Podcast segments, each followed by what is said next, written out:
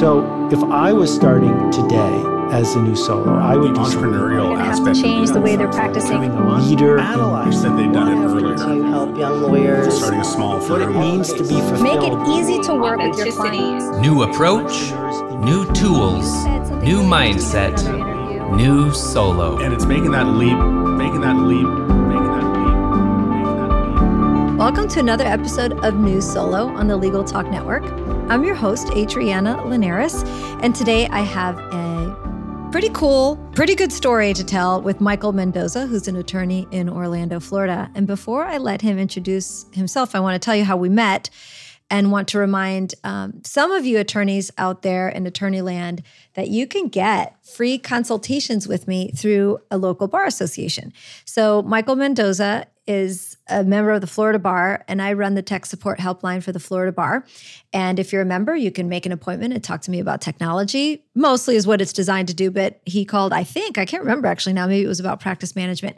So Michael and I met through the Florida Bar and we got to talking, and I said, Hey, you would make a great story for New Solo, but I would thought I would take this moment to remind my listeners that if you're a member of the Florida Bar, the San Diego County Bar, or a sustaining member of the Nebraska Bar, you can go to the member benefits pages of any of those bar websites and make an appointment to meet with me for free. Your bar pays for it. So it seems like a great service, right, Michael? Why wouldn't someone take advantage of that? It certainly does. Yeah, you definitely should take advantage of it.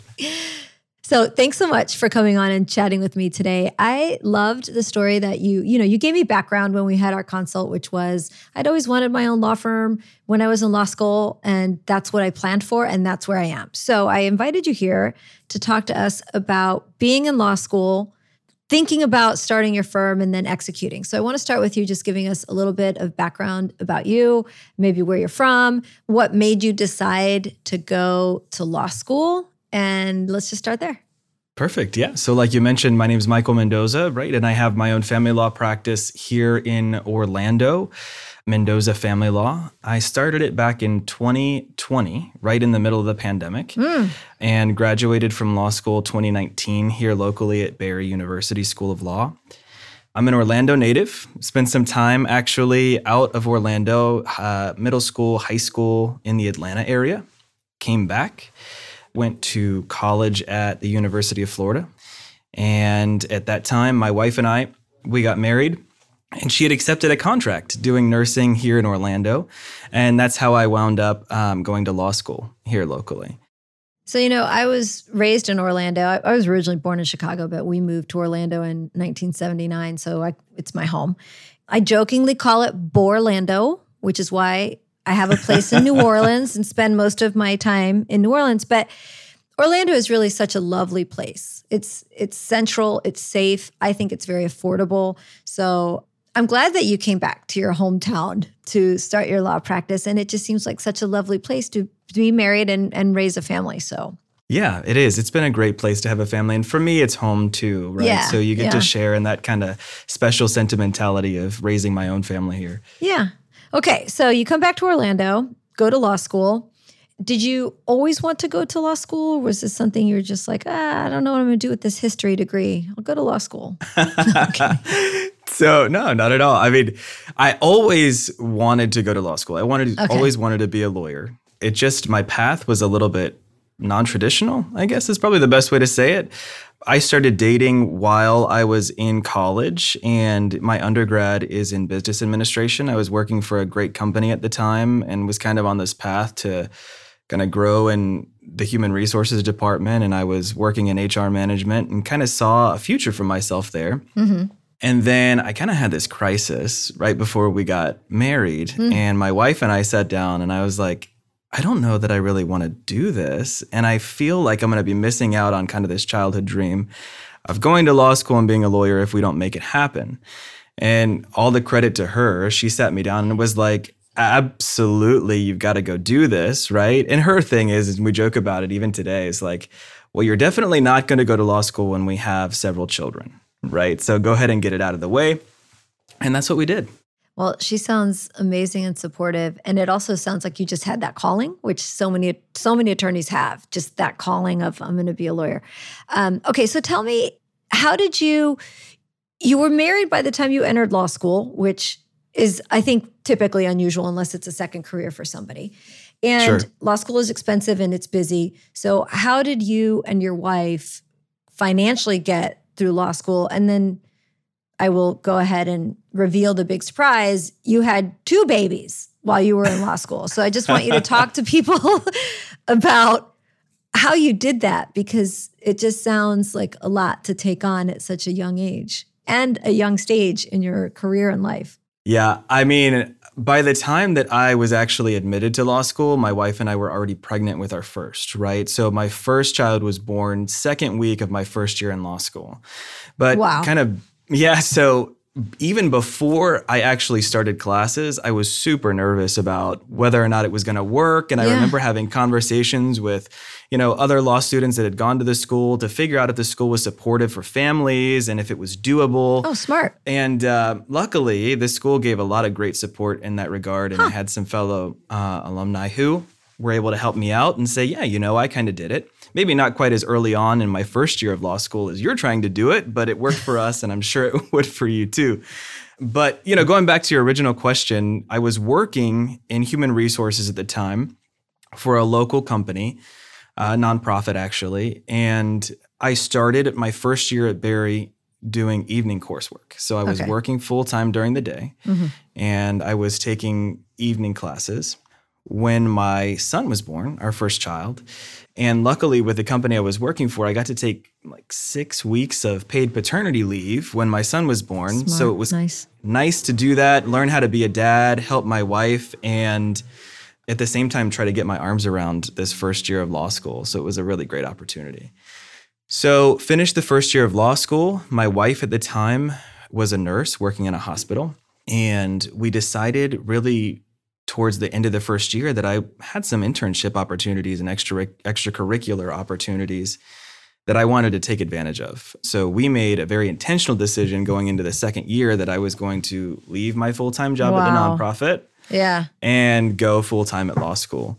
And we were able to do that. We kind of had to play games, I guess, a little financially, right? To kind of make it work and make ends meet. But it was a really invaluable opportunity um, because coming into law school and knowing that I wanted to have my own practice, I wanted to have the opportunity to actually get law firm experience, which I didn't have going into law school.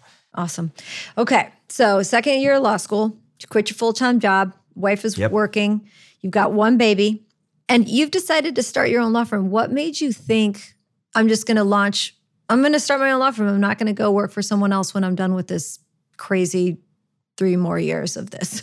Well, I knew that I always wanted to have a family, right? I mean, obviously, we'd started so young and right in the first year of law school. So I knew that working 80 hour weeks at a big firm was mm. not going to be something Okay. that I was interested in. Important. Then by the time I got into my first summer term after my first year of law school, I had the chance to internship with a local family law attorney who was recommended to me by a judge here. And I really appreciated how this particular attorney ran her practice and she got to pick and choose her own cases, do things the way she wanted to do that. And that was really appealing to me. That's great. Okay, so you had a good role model who gave you Yep. a lot of opportunities, a lot of learning. You and your wife are absolute go-getters. This was not going to you were every obstacle that came your way, the two of you figured a way to jump over it. I think that's really important. And I also like what you said earlier, which is I needed to get some real law firm experience because I hadn't had any. And that's just that's a great story for someone who's in law school or soon out to think about. And look, I will tell you, having started my career at two of Florida's largest law firms, which I call empires, right? They're they were statewide. Now both of those law firms are actually nationwide, if not global. I don't keep an eye on them. But those big law firms can be really soul sucking. And I watched so many young attorneys who were my age because they were coming out of law school when I was starting to work for law firms just completely lose themselves. Their spirits were crushed having to meet those, I, I think it was 1,400 hours a year.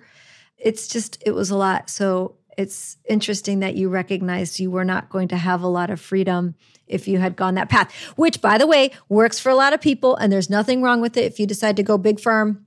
So, finish telling us how you got through law school. And then, did anything else monumental happen as you were in your studies to become a successful young lawyer with a big family? Sure. Yeah. So at the end of my first year of law school, I did, I think, what every 1L does is, right, participate in the oral arguments and as part of your legal research and writing course. And I was involved in this competition and ended up doing really well to the point where our moot court honors board had asked me to join. Hmm. And so I knew it was another reason why I decided to go full time second year. Excellent. That the only real way that I was going to be able to take advantage of that is if I was going to school full time during the day. So that was a great opportunity. My first summer after my first year of law school, in addition to doing the internship with the family law attorney that I mentioned before, I was doing my first moot court competition here locally um, which was great experience. And I knew really from the beginning that I always wanted to be in a courtroom. Cool. Right. Yeah. Which was another reason why uh, working at a big firm uh, mm-hmm. wasn't going to work for me. And I recognize that a lot of my colleagues uh, have no interest in being in the courtroom, and that's a much better fit for them. But I wasn't really interested in, you know, sitting behind the scenes and researching and drafting and never seeing the inside of a courthouse. So, going into the second year of law school, I was more involved with uh, national competitions with Moot Court and really kind of just progressed in doing internships. I had my first one that I mentioned doing family law practice. And then by the end of the second year, I was invited to be an in house intern for State Farm's legal department here locally. Interesting. That was an awesome opportunity to work with their litigation team, which really kind of gave me my first job out of law school. So, as a result of that internship and a law professor of mine who happened to be a partner at this firm, I kind of decided, you know, before I open out on my own, I probably should figure out what it's like to actually be an associate somewhere. Okay, yeah. And get the experience doing the litigation with clients that aren't mine, right? And so I did that. And I was there for about a year doing insurance defense for a medium sized firm. And I had an amazing opportunity to work for really great lawyers who, you know, the managing partner I still stay in touch with today was a really formative person in the way that I practice and handle a litigation calendar. Very good. But that ended really because of COVID. Huh. Here comes COVID. yeah. So I remember you know, by the time I left that practice, I had probably well over 150 cases I was responsible for, really wow. as a first year associate. And they were all litigation cases from Tallahassee all the way down to the Keys. Wow. And back pre COVID, we would travel, right? I mean, a lot of courts weren't open to Zoom or telephonic appearance. So I remember that week in March of 2020, when the Florida Supreme Court suspended all court operations in person, I actually was traveling from Orlando to Miami on three separate days for an 8 a.m. appearance uh, in small claims court. And it was so taxing mm. because by that time, I now had two children, oh. right? And it was very difficult to to be away, you know, yeah. I think from the family. So I remember that Friday of that week after coming back and forth uh, between Miami and Orlando, I was sitting in a deposition and I looked across to the plaintiff's attorney, and we both just kind of had this realization as we watched the entire court system shut down around us. Wow. And I just remember asking him, I said, Well, you know, I get why why you're doing this, but maybe it's time for me to make mm. a change, right?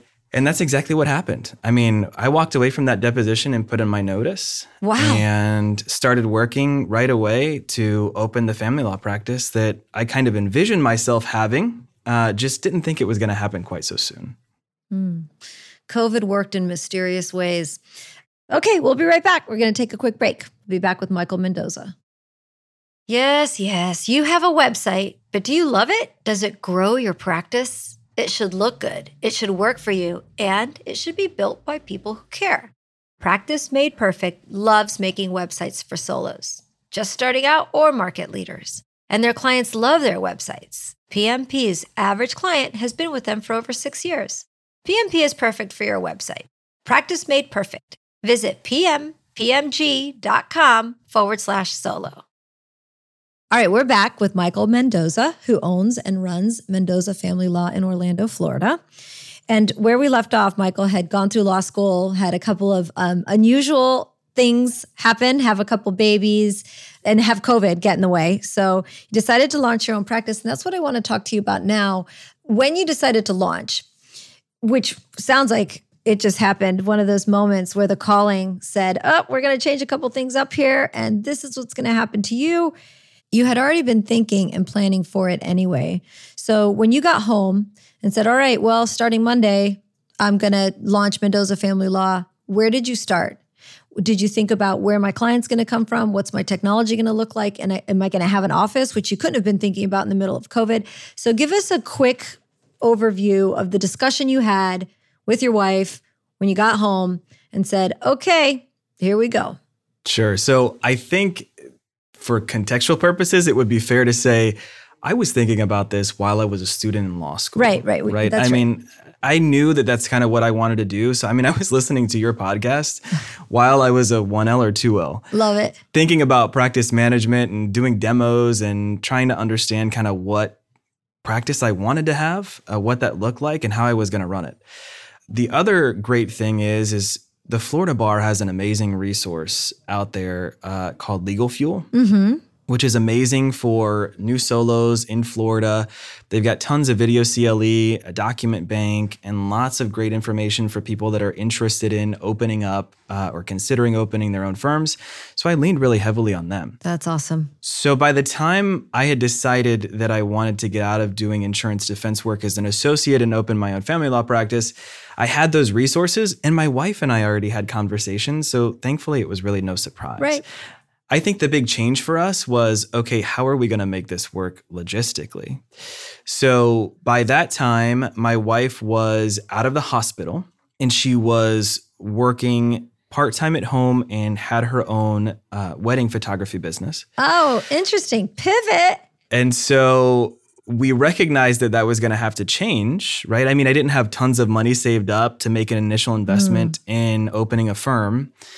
So, in order to maintain our living expenses and make sure that I was, you know, I didn't fail within the first three months of starting, we decided we need to have her supplement that income. So, she was actually able to get a job working as a nurse from home. Oh. Uh, again, thank you, COVID, where we were able to, you know, get full time salary with her and Excellent. insurance and all of that stuff. You know, both of us were kind of around the house more. So, while I was working in the background to get the firm up and running, I was also being, you know, Mr. Mom with two kids. And I believe, yep, no, at that time we didn't have the third. You know, it was such a cool experience to like, you know, jump in and really experience them. You know, I was so busy, I think, in law school and my yeah. first job, and I didn't really to really enjoy the kids, you yeah. know, as much as I I could have. So that was an, that was another blessing of this opportunity. So I guess going back to what you were asking before, so jumped in and decided, you know, this is how I want to incorporate uh, or organize the business. And I think what was really scary was I have no idea where I'm going to get my clients from. That's always the main concern for anyone right. starting their law firm. And I always say to them, they will come. I don't know how you guys do it, but they always come. So let's talk about that real quick, if you don't mind because um, that is scary. So, what did you do? So, it's a great question because I don't really think that there's anything that I can point to to say, this is what I did.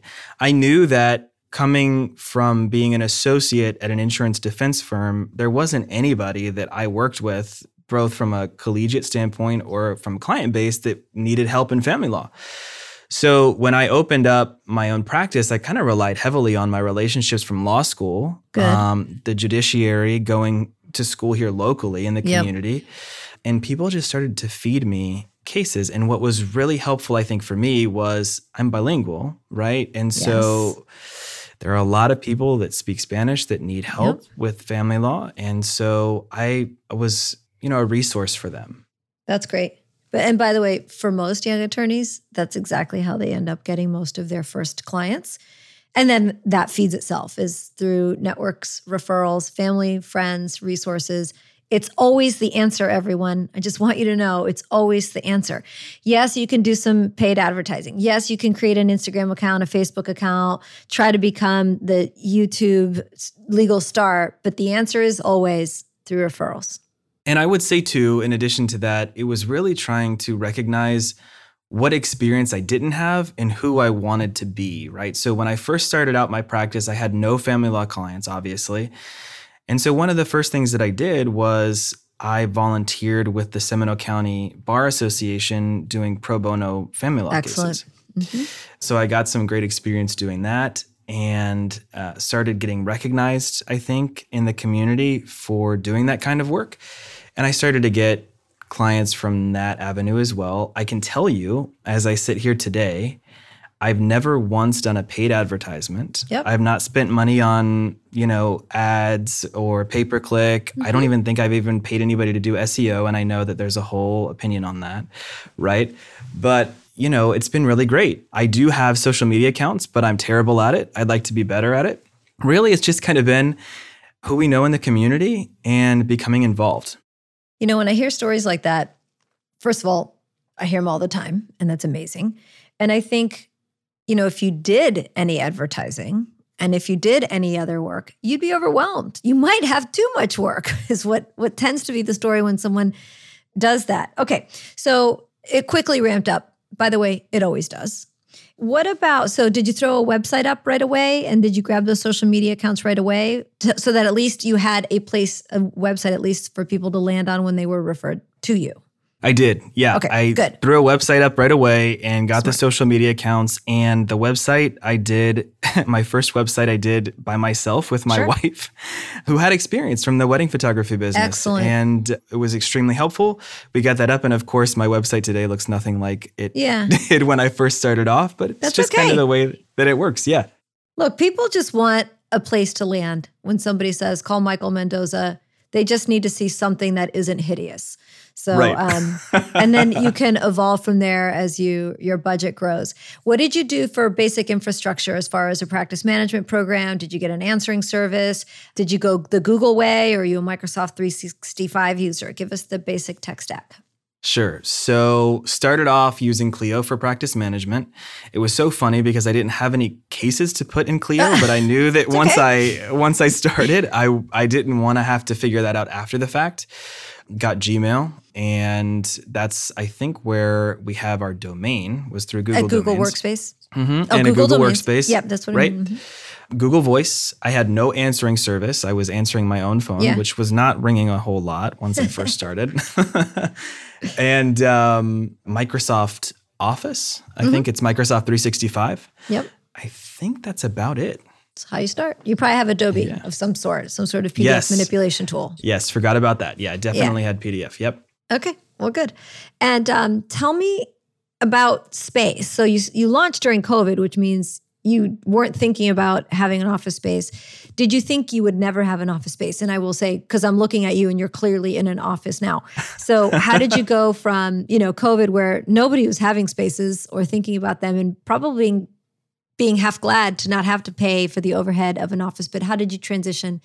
And or when did you decide it's time to get an office? Did you need to get away from all those babies? Because at this point you've had you've got four. Yes, definitely. and um, you know, it's just so funny. It's it's a running joke in our house. I'll say, you know, right, because I'm my own boss, and for the most part, I have flexibility with my calendar. It's a great reason to have your own practice. Yeah. I will tell you, my calendar is a litigation calendar, right? So I mean, it's not quite as flexible as you might think, but. We always joke at home when I say that I'm going to stay home and work. We know there's no Yeah. work happening, right? Too many So- That was one of the reasons why I got an office. When I first started off my Sure. practice, I kind of had this uh, rose colored view that I was just going to be the family lawyer without an office and I would meet clients in coffee shops and stuff like that and come to them with their Yeah. issues. And you learn pretty quickly that once COVID was over, that's just not the way that it really works out best in this practice. And so, clients i think in my area of practice they look for you know trust and sensitivity and and, and confidentiality. And you know one of the reasons for getting the office aside from trying to get away from all the babies uh, not letting me work was to provide that uh, sense to my clients. In 2020 when i started i think for several months up and until the month after my son elias was born right? So March 2021 is when I moved into the office space that I'm currently in. So still in the middle of COVID. Right. Yes. hmm And at that time, you know, in Florida, right? So the restrictions were never really that crazy in Florida No. to begin with. It was always like 1999 in Florida during Yeah, COVID. It was unbelievable. exactly. So okay, exactly. But you know, there are certain things like um, the court system was using Zoom for hearings pretty heavily, and mediations were occurring via Zoom almost exclusively, and, and even to this day, I mean, Yeah. mediations still you know happen over Zoom. And so I had the flexibility to have a virtual practice if I wanted it. But like I mentioned before, you know, it was getting to a point where if I, I knew that if I wanted to grow and expand, uh, then I needed to have an office footprint. talk to us a little bit about: Are you downtown? Are you outside of downtown? What kind of budget did you have? If you don't mind, sort of sharing what it cost to rent an office space in Orlando. Sure. Yeah. So my office space actually picked me. I never really picked my office. Uh, And it seems like um, the universe does that to you a lot, Mike. it does. Yeah, It's very, okay. very interesting. So, um, around the time that my son was born, I had a friend of mine who's also a family law attorney who was renting space uh, from another family law attorney here locally. My office is in Orlando, and I know, Adriana, you're familiar with Orlando. So, my office is in Thornton Park. Oh, lovely. so you're downtown adjacent. Let me put it that way for everyone who's not familiar with Orlando. You can walk from Thornton Park to the courthouse if you want if you had to. It's a nice walk. So you're downtown adjacent, but you're not in the high, you're not in high rise in downtown Orlando. Not that we That's- really have high rises in Orlando. That's right. Yeah. So I'm in the GAI building, which is, I think it's a five or six story Yeah. Mm-hmm. building right here in Thornton Park. Yeah. Great, lovely. So the friend of mine introduced me to this office space and the senior attorney who had his own family law practice here. And I started doing work uh, for both of them on an of contract basis. Wonderful. Um, Gosh. And through that work, I kind of made this great relationship, established this great relationship with who is now my mentor, Oh. um, and also my landlord, right? And so Yeah. we have a suite of offices where there are probably three or four law firms in total, Mm-hmm. um, where we just share the space and we sublease, and um, it, it works out really great. That's wonderful. That's very, Yeah. very good. You got you've gotten very lucky. And I think um, you know, I believe in positive energy and and all that. And it just sounds like you've made a lot of things happen for you through that. So very, very awesome story. Anything else you want to mention before we move on to our third segment, just about launching your infrastructure? You've got an office now. Any other important technology tools or services that you cannot live without that you want other lawyers to know about? Sure. So I think Zoom. I think you sold me on Text Expander, Oh, right? So that's some. so now I'm hooked, and I can't get away from it. And then Can you in- can you give us an example of the couple things you use it for? Oh, absolutely. Like what do you have stored in there? To remind everybody, Text Expander is my favorite text snipping, and it can be small snips or big snips of information that expand when you put in a shortcut. Like when you type OMW on your phone, it spits out on my way. So, what types of things do you as an attorney have inside of Text Expander? Sure. So I literally have everything that you can possibly imagine in Text Expander now. I have the team version. So now I have a full time paralegal that works for me that started in May of this year. Oh, excellent. One of the really useful tools of Text Expander that I didn't anticipate when I first got it was consistency in our billing entries. Very nice. So mm-hmm. I just went in and put kind of our generic how I would usually write time entries. And now the paralegal can use those when she puts in her time entries. So all of our invoices are consistent. Or I have long welcome letters that I do to clients and I literally just hit three keys Yep. and you get three paragraphs out of it and you can Welcome to it. Mendoza Law. This is how we work. Here's how you're going to communicate with me. Happy to have you as a client, kind of thing. Exactly. Yeah. Okay. Yeah. And I think that's mostly it. I will tell you that in 2023, so the beginning of this year, I switched from Clio to MyCase. Okay. Tell us why. Yep. So Clio was really great. It's got an amazing interface. They are everywhere. And I think it had really great utility to it.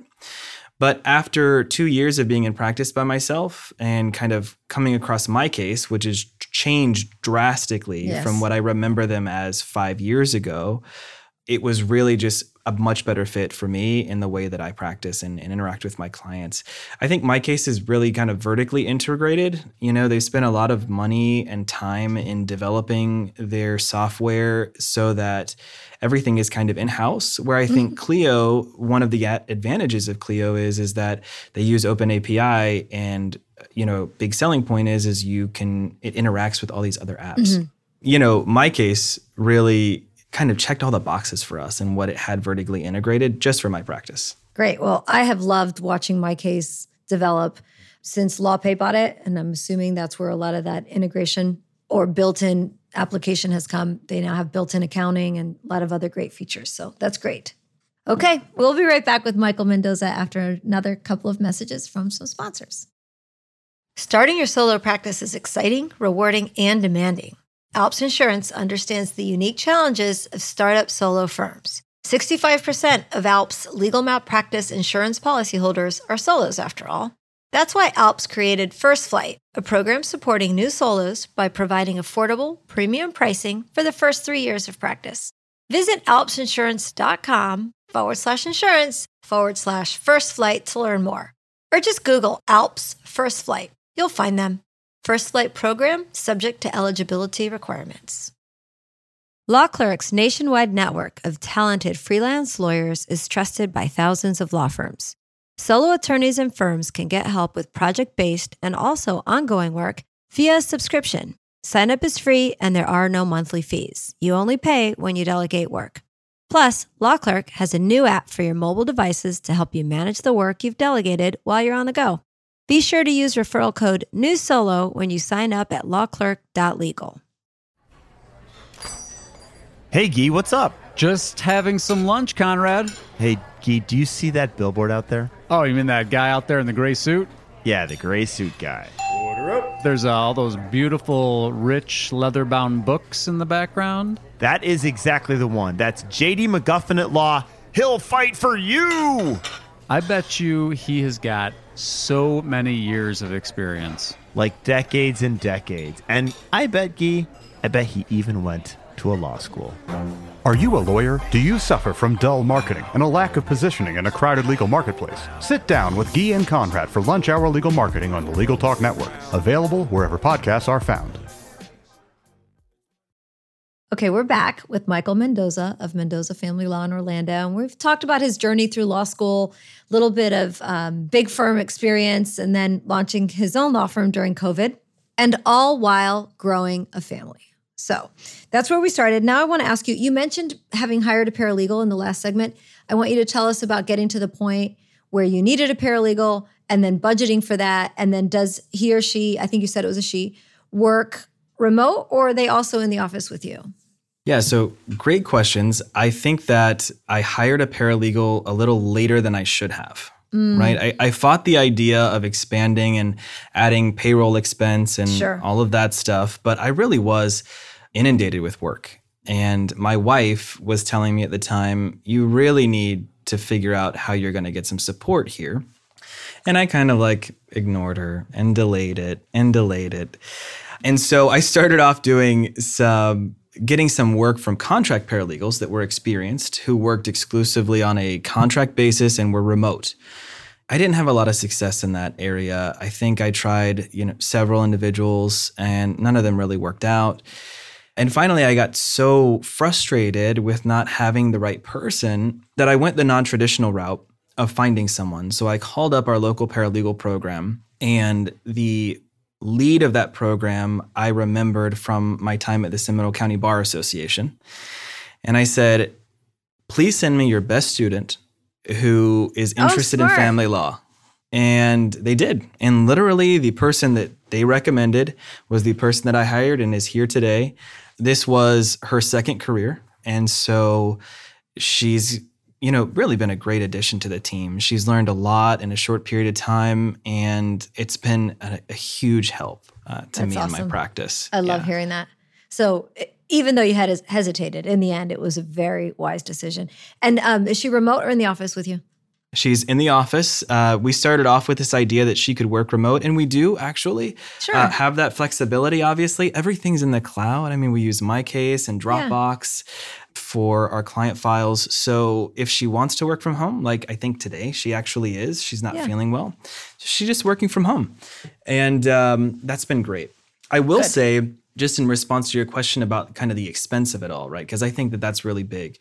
I had a lot of great friends here that are colleagues in practice and have larger firms and had been through this. And a couple of them had to grab me and shake me and say, Michael, you don't realize, right, that the way that you do your practice, none of these people are cost centers, right? And Right, so they actually make you money. And I, I think I couldn't I couldn't wrap my mind around that until I got Rebecca, who's my paralegal in at the office, and we just kind of started doing it and sending out bills and working together and delegating tasks. And it really is something that, you know, unless you do it, you don't appreciate it. But I'm here to tell you it works. well, and I will say this in response to all that. This is the thought I had. Orlando, and I, this is every city, town, rural, big or small. Orlando has a great legal community. So when you said, you know, I, I had these friends and these colleagues around and batted ideas around, and somebody shook me and said, I will say, I've always loved the legal community in Orlando, but I just came off of a trip across Nebraska. And whether I was in the big city of Omaha or in the small town of North Platte, they were wonderful legal communities. And so I think that's another thing that I always want to impress upon listeners, especially if they're younger and getting started. You've got to lean in on that legal community. I've never met a shitty legal community. I think it's wonderful. Okay. What do you feel are your smartest decisions you make? And then counter that with maybe a couple of dumb decisions you made that you would love to share with other attorneys so they don't make them or do make them on the good side. So, on the best decisions, right? I think it goes back to the point that you just made about the legal community. For me, it was about getting a mentor uh, that knew family law and that was really a consummate, experienced professional as an attorney. So, my mentor is John Foster. He's a great friend of mine, and John runs the Family Complex Litigation and Collaborative Group here Wow. in Florida. So, he typically handles in his practice high net worth family law issues. But more, you know, beside that, John is really involved in and got me involved in a lot of statewide and local professional associations, which has been invaluable. And so for me, uh, he always pushed from the beginning of our relationship my involvement in these organizations. And as a young lawyer with four kids and a practice, trying to figure out the value, rather, I'll say it, trying to appreciate the value of doing non billable work after hours away from your family Yeah. and traveling across the state to do certain things. It doesn't seem like it's very doable or that it has a lot of worth to it, but it has been invaluable for me. So, involved here locally in the Central Florida Family Law Inn, the George C. Young American Inn of Courts, Wow. and the family law section of the Florida Bar, which has been a great experience for me. I'm involved with several committees on the family law section and was recently named to the executive council. Oh, congratulations. Thank you. But all of that to say is my village is really big. It goes way beyond Yeah. Florida. So I've uh, developed really great relationships with amazing attorneys all over the state. And so when an issue comes up, I know I can call several people that, you know, can walk me through it or give me some advice and whether it's substantive or just, you know, ethical or you know, just kind of basic life stuff, right? Love it. Yeah. Mm-hmm. So that's definitely the most important decision and the best decision I've made. The worst decision, probably, that I've made was not paying enough attention to the financials and the bookkeeping from the beginning, mm. Which is ironic, right? Because my undergrad's in business. Uh, you would think I would be an amazing business administrator. But the truth is, is like from the moment that I opened my practice, all I really wanted to do was just be a really good lawyer, right? And when you're focused on doing that, you don't have time to keep the books and the invoices, and much less do you have the attention span for it, I think. And so it was later on in my practice that I found a CPA and a bookkeeping service Great. to maintain my accounts and reconciliation. I'm still working on trying to figure out how to solve the billing solution. I still do all of my invoicing myself. And with the number of cases that I have, um, it's very tolling to do on a regular Yeah. basis. So that's my next thing. But I can definitely say get somebody who knows taxes, who knows business accounting from the beginning, and get them involved in all of your accounts. Excellent. Can I ask you real quick? Do you bill hourly, flat, or a mix? So I do a mix, right? And I uh, my mix is really kind of just based on the kind of case that it is. Most of the the areas that I practice in in family law are going to be hourly, and, and I think that's pretty typical. The one area that is usually always flat is domestic violence. When I handle DV cases, I will do those on a flat fee. Excellent. Well, Michael Mendoza, it's been such a pleasure talking to you. Such a great story. Look, I can tell you right now, there's going to be listeners out there that are rolling their eyes going, man, this guy got so lucky. this is not your typical story. There are, of course, attorneys who have a bigger struggle to get where they are, but they make it. So I just want to say congratulations to you. And really, your wife as a partner in helping you build this life and this practice sounds like really just a, a she sounds amazing. And so do you. She so is. thank you so much for coming Thank you. on and and telling us all about this. If anyone who's listening wants to find, friend, follow you, or maybe just ask you some questions, how can they reach you? So I think the best place to start is our website, mendozalawpa.com, or you can follow me on Instagram um, or Twitter, which is now X, right? At Correct. Mendo- Mendoza Law PA is the handle. You can find us there or just send me a message. You can just uh, drop a message on Instagram and we'll make sure that we'll get back to you. That sounds great. Well, thank you so much for taking time out of a busy day. You know, it's attorneys like you that will do that and share their knowledge and experience with everyone who's out there willing to learn and listen that makes this podcast so great. So thank you again very much for taking the time. Thank you. For those of you that are listening, if you like what you've heard today, remember to give us a five star review on Apple Podcasts. We would really appreciate that. And until our next time together, we'll see you on New Solo. I've been running from nine to five, been biting my tongue for all this time. Won't let anyone cut me short. I was thinking this was the way to go, and you put up your puppet show. I say cheers to life. Just leave me alone.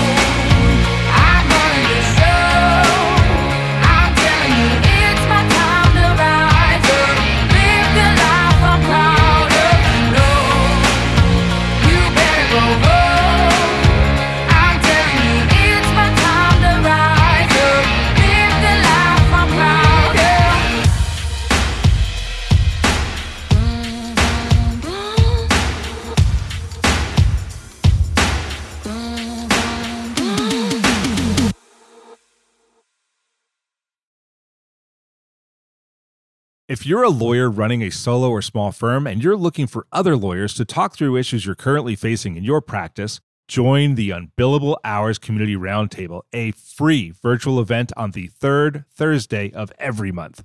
Lawyers from all over the country come together and meet with me, lawyer and law firm management consultant Christopher T. Anderson, to discuss best practices on topics such as marketing, client acquisition, hiring and firing, and time management. The conversation is free to join, but requires a simple reservation. The link to RSVP can be found on the Unbillable Hour page at LegalTalkNetwork.com. We'll see you there.